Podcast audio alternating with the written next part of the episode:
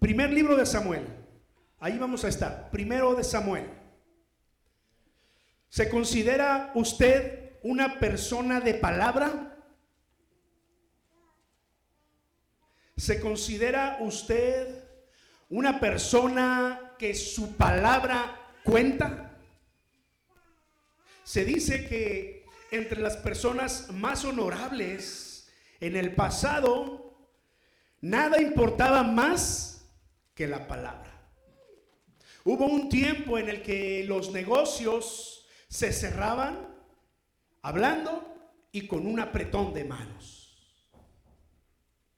Y uno decía, hecho, y se cumplía. No hay nada más valioso a final de cuentas que la palabra de uno, ¿no es cierto? ¿Qué ha sido hoy de este valor de la palabra que en antaño contaba bastante? Hoy en día hay que firmar papeles. Y cuidado y usted no lea el contrato bien. Usted sabe de las famosas letras chiquita de los contratos. Hay que leerlos, hay que fijarse porque allí puede haber alguna trampita que usted no se está dando cuenta y hay que firmar. Ya la palabra pasó a segundo, tercer término, si acaso. ¿No? Y tristemente porque nunca faltan las personas que quieren abusar que sacan ventaja de eh, las cosas en cuanto pueden. Y la palabra entonces fue perdiendo valor hasta el día de hoy en que se tiene que firmar para que quede constado lo que se dijo. Bueno, la historia de hoy en las escrituras nos va a hablar acerca de que Dios aprecia un corazón fiel que cumple su palabra, que le da valor a las promesas y cumple las promesas. Vamos a leer en el capítulo 1 de Samuel la historia de Ana. Ana era una mujer amada, pero atribulada. Lo tenía todo, menos dos cosas un hijo. No, esposo sí tenía. No tenía un hijo y la felicidad. Parece en las escrituras que esta mujer estaba eh, en verdad en un estado ya de depresión tal que no comía. No solo no comía, pero se la pasaba amargada hasta cierto punto por este hecho. Pero vamos a ver en, la historia de hoy que eh, se atrevió a desafiar a Dios. Se atrevió a desafiar a Dios. Se atrevió a hacer una oración atrevida. Una oración de esas que comprometen. De esas que, oh, casi no estamos dispuestos a hacer. Ahora, es interesante que exactamente en estos días que están eh, corriendo y que estamos empezando el año, eh, hablamos acerca de metas, de propósitos, ¿no es cierto? De desafíos, etcétera. No sé cuántos de ustedes son como yo cada año. Hoy sí, este año voy a bajar de peso. Y termine el año y pues, ¿qué pasó? ¿verdad? ¿Qué pasó? bueno, pues pasaron unos tamales, pasaron unos picos y pasaron muchas cosas. El gimnasio está muy caro. ¿Qué más? ¿Qué, otros pretextos tenemos, verdad? Este año, decimos, este año voy a leer toda la Biblia. ¿Cuántos de ustedes no me respondan, no se, no se quemen, como decimos por allí, pero cuántos de ustedes se han propuesto en un inicio de año, voy a leer toda la Biblia y empiezan bien, ¿verdad? Y el primero de enero y leen sus seis capítulos que, viene normalmente, eh, en algunas Biblias viene plan, planes, en estos devocionales traen también un plan para leer la Biblia en un año, etcétera. Empezamos bien, primero de enero, segundo de enero, 3 de enero, el 4 de enero, ay, en la tarde, ay, no he leído la Biblia, y, ahorita que llegue voy a leer el 5 de enero, ya estamos por dormir y, ay, no he leído la Biblia, y, y la abres y empiezas a leer y empiezas a cabecear en el segundo capítulo. El 6 de enero vienen los reyes y ya ni te acuerdas. en México es muy, muy tradicional, ¿no? Lo del 6 de enero, el Día de los Reyes, etc. Solo lo menciono por mencionarlo, pero la idea es que eso es lo que normalmente nos pasa. Nos cuesta trabajo cumplir este tipo de metas, siendo honestos. Hace unos dos o tres años yo me propuse, a principio de año voy a leer toda la Biblia. La terminé de leer, pero no en un año, me tardé más.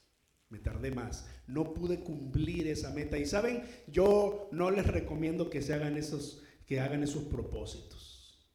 Porque cuando no logramos cumplir, eso, eso trae a nuestra vida culpabilidad y, nos incomoda. Y cuando eso ocurre, muchas veces terminamos desechando las cosas. Y ya no, ya no lo voy a seguir. No se preocupe por eso. Acérquese a la escritura, acérquese a la palabra. Pero yo no le recomiendo tratar de leer toda la Biblia en un año. Es algo complicado. Pero bueno, si usted quiere hacerlo, lo puede hacer. Vamos a leer las escrituras y vamos a darnos cuenta de la historia de esta mujer. ¿Estamos ahí? Primero de Samuel, capítulo 1. Había un hombre de Ramataim, Ramataim Sofim es el nombre completo, de la región montañosa de Efraín, el cual se llama el Cana. Ahí está el esposo. El Cana era hijo de Jeroham, hijo de Eliú, hijo de Tohu, hijo de Suf, el Efrateo, y tenía dos mujeres. Una se llamaba Ana y la otra Penina. Tenía dos mujeres, eso es del, pasado, hermanos varones. ¿eh? Eso es del pasado. Hay que discernirlo y entenderlo. Penina tenía hijos pero Ana no los tenía. Aquel hombre subía año tras año desde su ciudad para adorar y ofrecer sacrificios al Señor de los ejércitos en Silo. Allí estaban los dos hijos de Elí, Ofni y Fines, sacerdotes del Señor. hablaremos de estos dos varones en otra ocasión. Sigamos con la historia de Ana. Y cuando llegaba el día en el que el Cana ofrecía el sacrificio, daba porciones a Penina su mujer y a todos sus hijos e hijas. Y aunque a Ana le daba una sola porción, él la amaba. A pesar de que el Señor había cerrado su matriz. Pero su rival Penina. Su rival la irritaba continuamente para humillarla, porque el Señor había cerrado su matriz. Usted debe saber que en esta cultura antigua, el que una mujer fuese estéril era considerado maldición y por lo tanto era objeto de burlas. Y más si esta mujer penina, como lo podemos leer aquí, tenía hijos e hijas. Usted sabe, en aquellos años se acostumbraba a tener de a 10, de a 12, de a 15, ¿no? O sea, todavía podemos encontrar en este tiempo familias así, ¿no? Que son 10, 12, 15 hijos. Bueno, así hacía cada año cuando subía a la casa del Señor. Ella la irritaba, Penina, la molestaba, la irritaba, le hacía bullying, por lo cual Ana lloraba y no comía. Mire, cuando estamos leyendo estas palabras, que Ana lloraba y no comía, la escritura lo que nos está diciendo es que ella estaba sufriendo de una depresión profunda. Cuando alguien no come, llora y se la pasa encerrado, encerrada y, no quiere salir, pueden ser signos de depresión. Hay que poner atención. Ana lloraba y no comía. Y el Cana, su marido, le dijo, Ana, ¿por qué lloras? ¿Por qué no comes? ¿Por qué está afligido tu corazón? ¿No soy yo para ti mejor que diez hijos? Mire, el Cana amaba de una manera especial a Ana.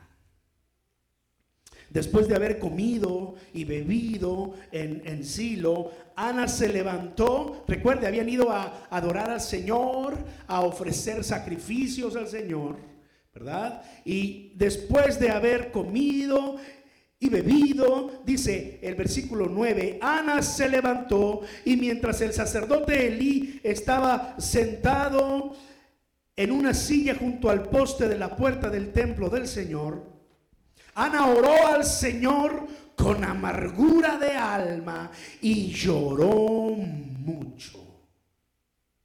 Con amargura de alma. El problema ya no solamente era que era molestada, que eh, la pasaba deprimida. El problema es que ahora había permitido que una raíz de amargura existiera en ella.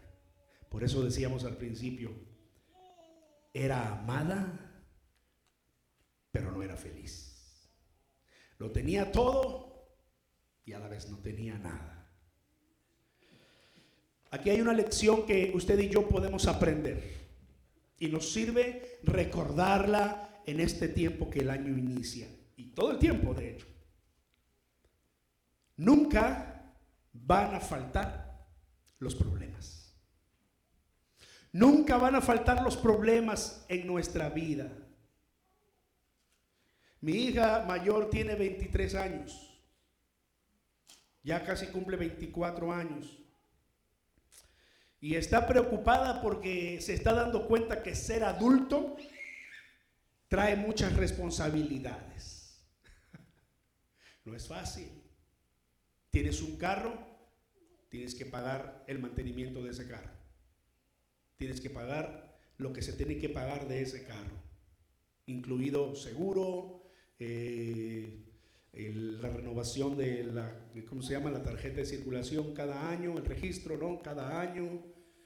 No sé si aquí se pagan taxes de, los vehículos cada año, eh, pero hay que pagar anyways, ¿no? Eh, entonces, mi hija está empezando a sentir el peso. Y yo le digo, hey, uh, ¿Tú ya trabajas? ¿Tú vas a pagar el seguro del carro? No. Sí. ¿Tú pagas tu propio celular? No. Sí. Porque hubo un tiempo que estudiaba y papá se lo pagaba. Pero ya no, trabajas. Empieza a responsabilizarte. Conforme uno va creciendo, parece que se van acrecentando los problemas. Pero no, no, ojalá habláramos de este tipo de problemas en la vida. Estamos hablando aquí, según lo que leemos en la historia de, de las escrituras, que los problemas que muchas veces llegan a nuestra vida son problemas fuertes. Problemas que no se pueden resolver con simplemente eh, sacar la cartera y, y pagar. No se pueden resolver muchas veces con solo sentarse y hablar. Hay ocasiones, hay problemas que, nos toman mucho más esfuerzo. Hay problemas que a veces eh, llegan a nuestra vida que incluso no tienen solución. Y hay que confiar en Dios. Hay que descansar en Dios. Hay problemas que muchas veces la solución es difícil y la solución tiene que ver con cortar algo, con deshacerse de algo, lo cual significa que hay un precio que pagar. Y muchas veces no estamos dispuestos a pagar ese precio. Y ahí está el problema. y no le vemos solución y nos, nos cansa, nos angustia, nos puede llegar a meter en amargura o en depresión. El problema eh, de Ana no solamente, como decíamos, eh, eh, tenía que ver con las burlas, pero en el fondo ella no era feliz porque no tenía un hijo. No tenía un hijo. Y el esposo le llega a decir, ¿no? ¿No soy yo más que un hijo? Él estaba tratando de animar a su esposa. Él estaba tratando de decirle a su esposa, hey, mira, yo sé por lo que estás pasando, pero aquí estoy yo. Él tenía un buen corazón, él amaba a Ana, pero la verdad es que eso no, e, no era, esa no era exactamente la solución que Ana estaba esperando. Cuando ella fue a orar y dice que lloró con amargura, lloró mucho en su oración, ella no fue a decirle gracias Señor por, por mi esposo. Claro que daba gracias a Dios por su esposo, pero esa no fue su oración. La vamos a ver en un momento. Pero, eh, ¿cuáles son los problemas que agobian tu vida en este momento? Porque lo mejor que podemos hacer nos lo enseña Ana. Problemas reales en la vida. Recuerdo a Elías. La escritura dice que Elías era un hombre como tú y como yo. Elías era uno de los profetas, de estos profetas que no tienen un libro en la Biblia, pero que fue un gran profeta de Dios. Hablaremos de Elías más adelante, dentro de quizás unos dos meses. Pero Elías en una ocasión eh, derrotó a 450 profetas de dioses falsos. 450 profetas de Baal. Era él solo. Contra 450 profetas. Y todo el pueblo de Israel estaba allí viendo. Y él tenía una fe tremenda en Dios. Y retó a estos profetas. Los derrotó. Pero días después la reina lo empezó a buscar para matarlo, porque había derrotado y había matado a esos 450 profetas de Baal. Cuando supo que la reina lo andaba buscando, entonces corrió, se escondió, fue a una cueva y allí dice que se durmió. ¿Sabes que Dios tuvo que enviar un ángel Sabes que Dios tuvo que llevarle de comer porque Elías, como Ana, había caído en una depresión tal que no tenía fuerzas. La Biblia nos dice en el libro de los reyes, en Primera de Reyes, que él incluso dijo, ya, quiero morirme, ya, hasta aquí. Y dice la Biblia en Santiago, en el Nuevo Testamento, que Elías era un hombre con pasiones semejantes a las nuestras.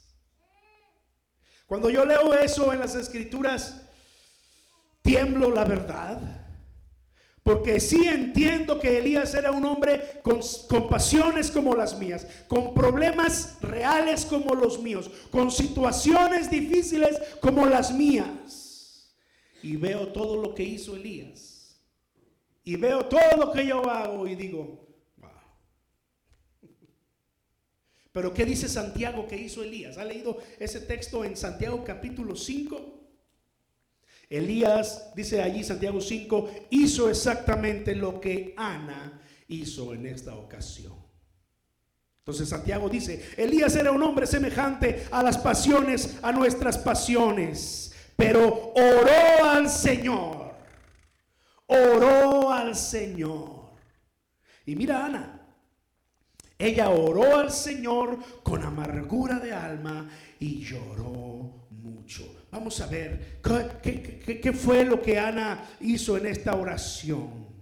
porque nos enseña en primer lugar que lo mejor que podemos hacer cuando tenemos situaciones complicadas en la vida es orar al Señor. Es lo mejor que podemos hacer. Después puede ser que tú hables con alguien para que te ayude a entender tu problema. Después puede ser que tú busques, depende de qué sea el problema, si es físico a un médico, si es eh, emocional posiblemente a un consejero o qué sé yo. Pero primero ora al Señor. Hubo un tiempo en el que la gente hacía eso tenía un dolor de cabeza y oraba al Señor. Hoy tenemos un dolor de cabeza y tomamos una aspirina. ay Señor, ya después nos, nos acordamos, ay Señor, te pido. No es que lo esté haciendo mal exactamente, no, no, no, no, se preocupe por eso. El asunto es que nos hemos olvidado de hacer la oración una prioridad. ¿No? Señor, toma este problema en tus manos. Y entonces después, busque la solución. Incluso, mire, esta es una buena solución. Versículo 11, en las escrituras, primero de Samuel 11. Dice que Ana hizo un voto diciendo, oh Señor, Señor de los ejércitos. A usted que le gusta estudiar estos detalles de la Biblia, es la primera vez en toda la Biblia que se menciona esta expresión. Oh Señor de los ejércitos, oh Jehová de los ejércitos. Y a partir de ahí ese nombre empieza a mencionarse una y otra vez en, en los escritos de los profetas. Oh Señor de los ejércitos, tú eres el, el Dios de los ejércitos, el Señor de toda la tierra, el Creador, el que gobierna, tú eres el que manda. Tú eres el que tiene todo en sus manos. Tú eres el que dices, hágase y se hace. Jehová de los ejércitos. No está de más allí. Si te dignas mirar la aflicción de tu sierva, te acuerdas de mí y no te olvidas de tu sierva, sino que le das, ¿qué? Dice ahí. Un hijo varón entonces yo lo dedicaré al Señor por todos los días de su vida y no pasará navaja por su cabeza. Uh. Mire, parte de la solución en la oración es que, ¿por qué no nos atrevemos a ser más específicos en la oración? Señor, ayúdame, ayuda. Sí, claro. Pero ¿por qué no vamos más específico en la oración? Yo siempre he dicho esto, usted pídale a Dios, pues Dios sabrá si se lo da. A veces mi hijo llega con esa actitud, ¿verdad? Pa, pa, me compras. Cuando yo escucho el me compras, ya sé por dónde va, ¿verdad? Pa, me compras. Y, yo a veces para hacerle la broma lo interrumpo y le digo, tú, tú pide, hijo, tú pide. El dinero no es un problema, porque no hay. Tú pide. Ahora falta que yo te lo compre. Ahora falta que yo te lo dé. Pero yo, yo les enseño así, hermanos. Usted pida al Señor, pero déjele a Dios la respuesta. La Biblia nos enseña en Primera de Juan que si nosotros pedimos conforme a su voluntad, Él nos oye y nos responde. Conforme a su voluntad. Recuerde, el Señor de los ejércitos, oh Señor de los ejércitos, Jehová de los ejércitos, tú eres el Señor, tú eres el, el absoluto. Lo que tú digas va a estar bien. Pero aquí está lo que yo te pido. Señor, si tú me das un hijo varón, mire, ni siquiera pidió una niña, porque en su situación una niña hubiera, estado bien, ¿no? Ya se cumple su deseo, eh, iba a ser madre, una niña, pero no, ella tenía que ser específica. Si tú me das un hijo varón, pero mire, eso no es lo atrevido de la oración. Lo atrevido en la oración de Ana fue que dijo, si tú me das un hijo varón, yo te lo voy a devolver a ti. Uh, wow. Quiero un hijo, pero lo quiero tener. ¿Cómo, cómo que te lo voy a dar. No, no. Señor, dame un hijo varón, Señor. Dame un hijo varón para que yo lo ame todos los días y lo tenga conmigo. Y si tú me das un hijo varón, yo lo dedicaré a ti. Yo te lo devolveré. Yo te lo daré para que te sirva. Ahí estuvo lo atrevido de su oración. Y me hace recordar a otro hombre en las escrituras del pasado, allá en Génesis, su esposa estéril y anciana, él anciano, y Dios les prometió un hijo, y él trató de resolverlas por otro lado, pero Dios le dijo, por ahí no era, y ahora eso va a ser un problema para ti. Pero Dios les dio el hijo de la promesa. Estoy hablando de Sara. Acá estaba Ismael, pero el hijo de la promesa, Isaac. El único hijo de Sara. El único hijo de Abraham. Y un día Dios le dijo a Abraham, Abraham, sacrifícame a tu hijo. Mire, Dios no se agrada, no se agradaba, ni se agrada, ni nunca pidió sacrificios humanos. Esa era costumbre de los pueblos paganos. Pero Dios estaba probando la fe de Abraham. Entrégame a tu hijo, dame a tu hijo, sacrifícame a tu hijo. Wow. Usted tiene que ir a, Génesis eh, eh, capítulo, me parece que es capítulo 22 allí donde, donde se narran todos estos detalles. Pero usted va a poder ver ahí la historia que Abraham no puso ningún pero. No altercó con Dios diciéndole, pero Dios es mi único hijo. Y Dios todavía le dijo así, ¿eh? eh, eh Abraham, sacrifícame a tu hijo, tu amado Isaac, tu único hijo. Dios no le dijo, eh, Abraham, perdón, no, no le respondió a Dios, es mi único hijo, Señor. Tampoco le dijo, oh Dios, pero si tú me lo diste. Y por ahí escuché que lo que tú das ya no lo quitas. Quién sabe dónde lo escuchó, pero no lo dijo. Tampoco dijo, Señor, es el hijo de la promesa. Y Dios, si eso hubiese, si ese diálogo hubiese existido, seguramente Dios le hubiera dicho, ¿y? Yo te lo di. Dámelo eres capaz de dármelo. Mire, a veces las soluciones vienen con esos sacrificios.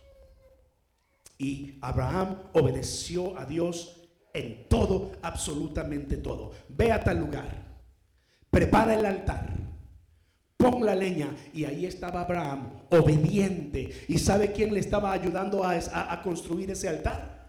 Isaac. Llega el momento en el que Isaac le dice, Padre, aquí tenemos todo para el sacrificio, pero no veo el cordero para el sacrificio, sin saber que él iba a hacer ese cordero.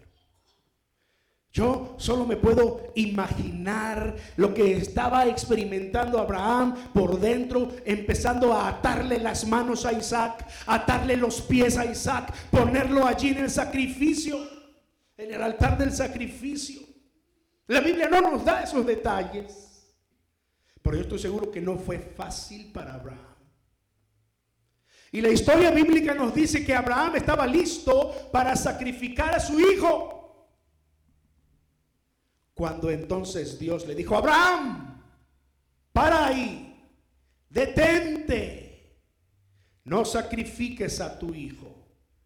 Ya me di cuenta que tú eres un hombre fiel. Ya me di cuenta que tú eres un hombre obediente ya me di cuenta de tu corazón. Y no es que Dios no conociera el corazón de Abraham, pero Dios le estaba revelando a Abraham su corazón. Y Dios nos estaba dando entonces a nosotros uno de los nombres de Dios que más nos bendicen. Porque dice la escritura que cuando eso ocurrió, Abraham bajó las manos, soltó a Isaac, volteó hacia un lado, había por allá una zarza y de pronto en la zarza había un carnero que estaba atorado con sus cuernos en la zarza. Y surgió el nombre de Dios, Jehová Jireh. ¿Sabe qué significa Jehová Jireh? Proveedor. El Señor proveerá. El Señor proveerá. ¿Acaso no es Dios grandioso? ¿Acaso no Dios nos provee cuando más lo necesitamos?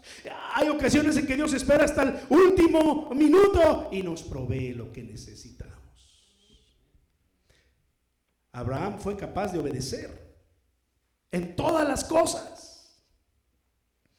Ana le dijo a Dios, si tú me das un hijo varón, yo lo voy a entregar a ti. Ana oró, Elías oró. Y podríamos pasar por toda la Biblia con los grandes ejemplos de hombres y mujeres que oraron a Dios. ¿Qué hacemos con nuestros problemas, hermanos? Tráigalos a los pies de Cristo. Eche delante de Él su carga. Una vez le dijeron a un hombre, trae al altar tus problemas. Y agarró a su esposa, la cargó y... es, es un chiste, hermanos. No lo vayan a hacer, por favor. Es un chiste. Ay, Señor.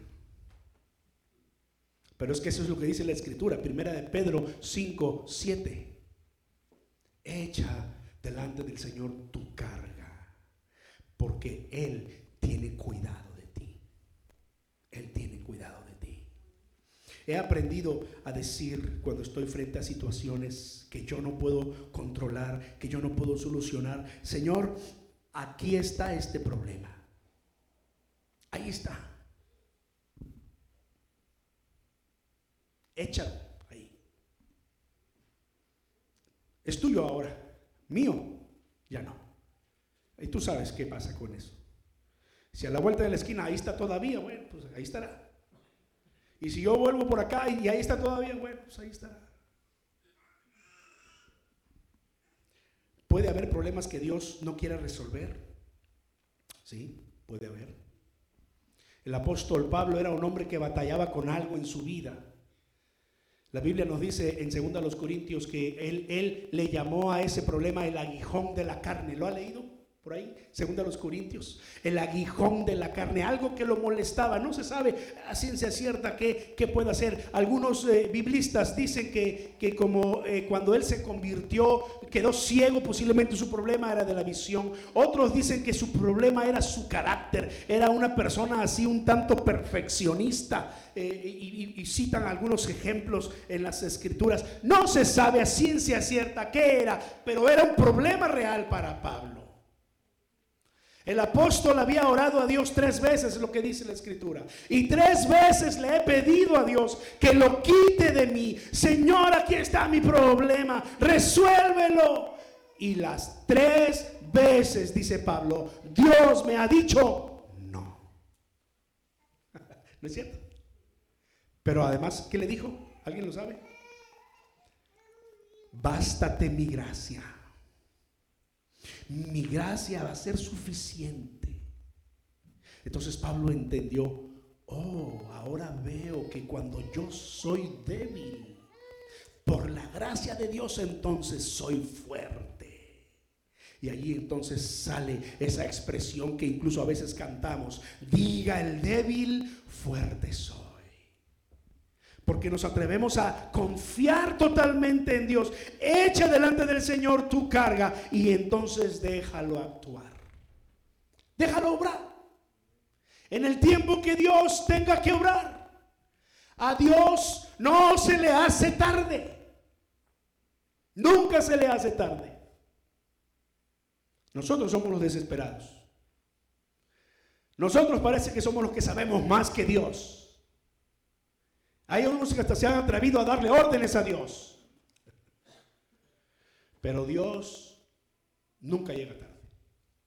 Te resuelve, te responde, te da cuando lo tenga que hacer, cuando es mejor para ti, cuando Él sabe que es el tiempo. Cerremos los siguientes 5 o 10 minutos, porque esta oración de Ana es una oración valiente, una oración que requería de una respuesta valiente. Si tú me das un hijo varón, yo lo dedicaré a ti por todos los días de su vida. Ana estaba al borde de la desesperación.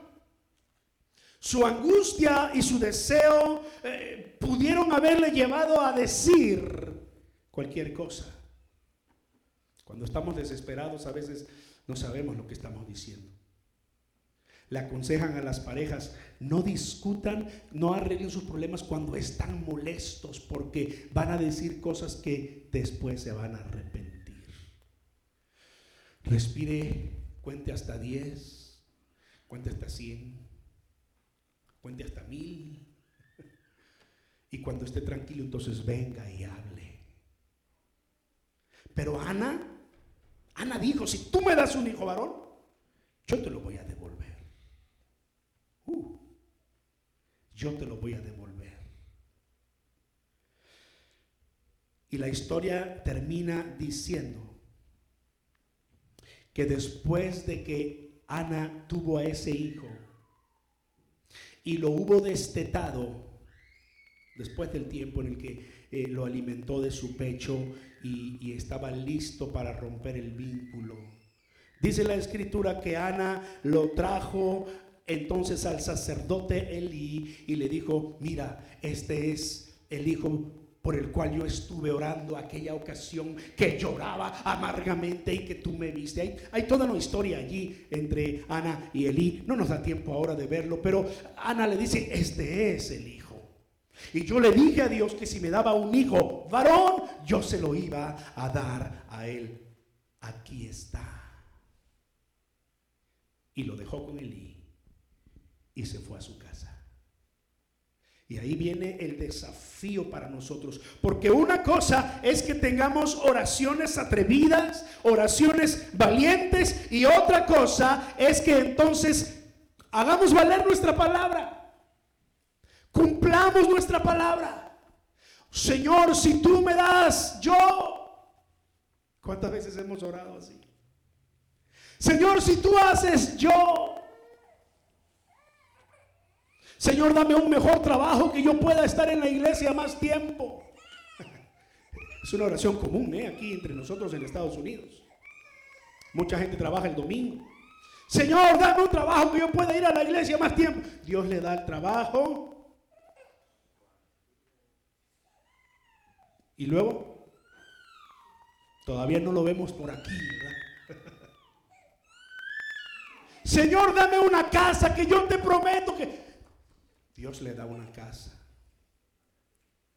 Y luego, los grillitos.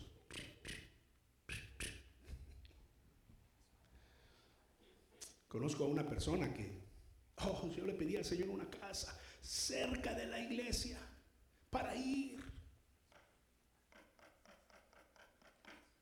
Me voy a sentar a esperar porque, ay Señor, perdóname, no voy a estar tirando pedradas ahora. Yo tuve un tío que le gustaba comprar boletos de lotería. Powerball. ¿Cuántos de ustedes han comprado su Powerball ahora que hay quién sabe cuántos millones? Y recuerdo que venía y nos decía, hijo, ayúdame a orar, a que yo me gane esta, eh, la lotería. Si yo me gano la lotería, mira que le voy a dar a la iglesia. Yo no veía su sobre con su nombre ahí. Híjole, Señor, estoy tirando pedradas. Tiene bien puesto su casco de la salvación, ¿verdad? Es solo un ejemplo, de verdad. De verdad, mi, tío, mi tío existió, es, verdad. Mi tío Héctor, hermano de mi madre, es un, tío padre para mí. Para mí que crecí sin padre, era un tío padre para mí. Pero este no era fiel. ¿Tú crees que iba a dar una ofrenda de tal cantidad si se sacaba la lotería? No lo sé, vamos a darle el beneficio de la duda. Señor, dame y yo te prometo que si la parte de dame y Dios es bueno, Dios es fiel, Dios te da, pero ¿cuál es tu parte ahora? ¿Cuál es tu parte ahora? Cumplir, ¿no? Dar el paso, obedecer, ser fiel. Ana fue valiente. Ana cumplió su promesa. ¿Tú crees que fue fácil para Ana? Ya lo creo que no.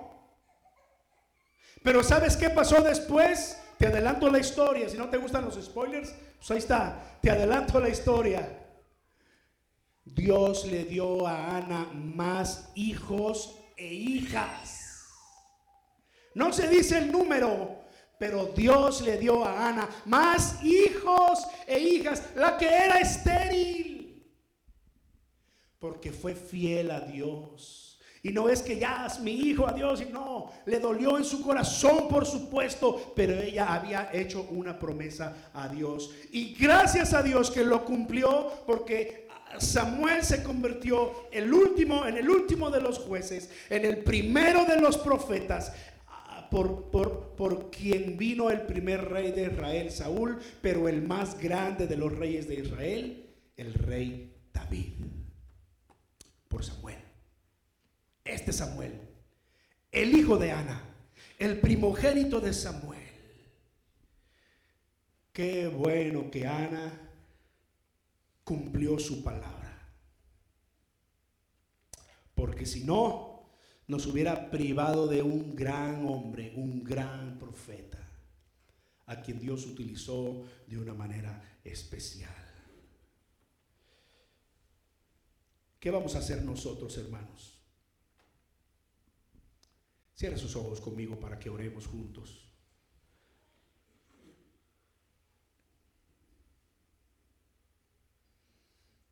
Hebreos capítulo 11, versículo 6 dice que Dios es galardonador de los que le buscan. Dios es galardonador de los que le buscan. La historia de Ana es un ejemplo perfecto de ese texto. Dios bendijo a Ana de una manera preciosa. Cuando ella le cumplió al Señor y le dio a su hijo, Dios le multiplicó Dios le bendijo más allá de lo que ella se hubiera imaginado. Yo te animo, iglesia, a que tú seas fiel al Señor. Yo te llamo hoy en la palabra de Dios a que tú seas fiel al Señor. Cumple tus promesas. Busca al Señor con todo tu corazón. Confía en Él en medio de cualquier situación. Ora al Señor en medio de tus problemas y déjalo actuar. Y sorpréndete en lo que Dios va a hacer en tu vida y a través de ti. Padre, toma en tus manos a tus hijos e hijas, Señor. A los que están allá en sus hogares Señor, tómalos en tus manos, ministralos también en tu palabra y que también ellos puedan responder a tu palabra diciendo, sí Señor, sí mi Dios, confiaré en ti, te obedeceré, te buscaré con todo mi corazón, Señor. Oh Señor, gracias. Gracias por este día, Señor. Gracias por tu palabra. Gracias, Señor, porque hoy podemos responder a ella y decirte, aquí estaremos, Señor te buscaremos, Señor. Te honraremos cada día de nuestra vida durante todo este año y el tiempo que tú nos des en esta tierra. Gracias, Dios. Ahora bendice a tu iglesia. Bendice a tus hijos e hijas, Señor. Llévalos con bien a su casa. Bendícelos en el resto de la semana en todos sus negocios, en sus trabajos, en su familia, en medio de sus desafíos. Gracias, Dios, porque esa es tu promesa, que tú nos bendecirás en todas las cosas. Oramos en el nombre de nuestro Señor Jesucristo. Amén.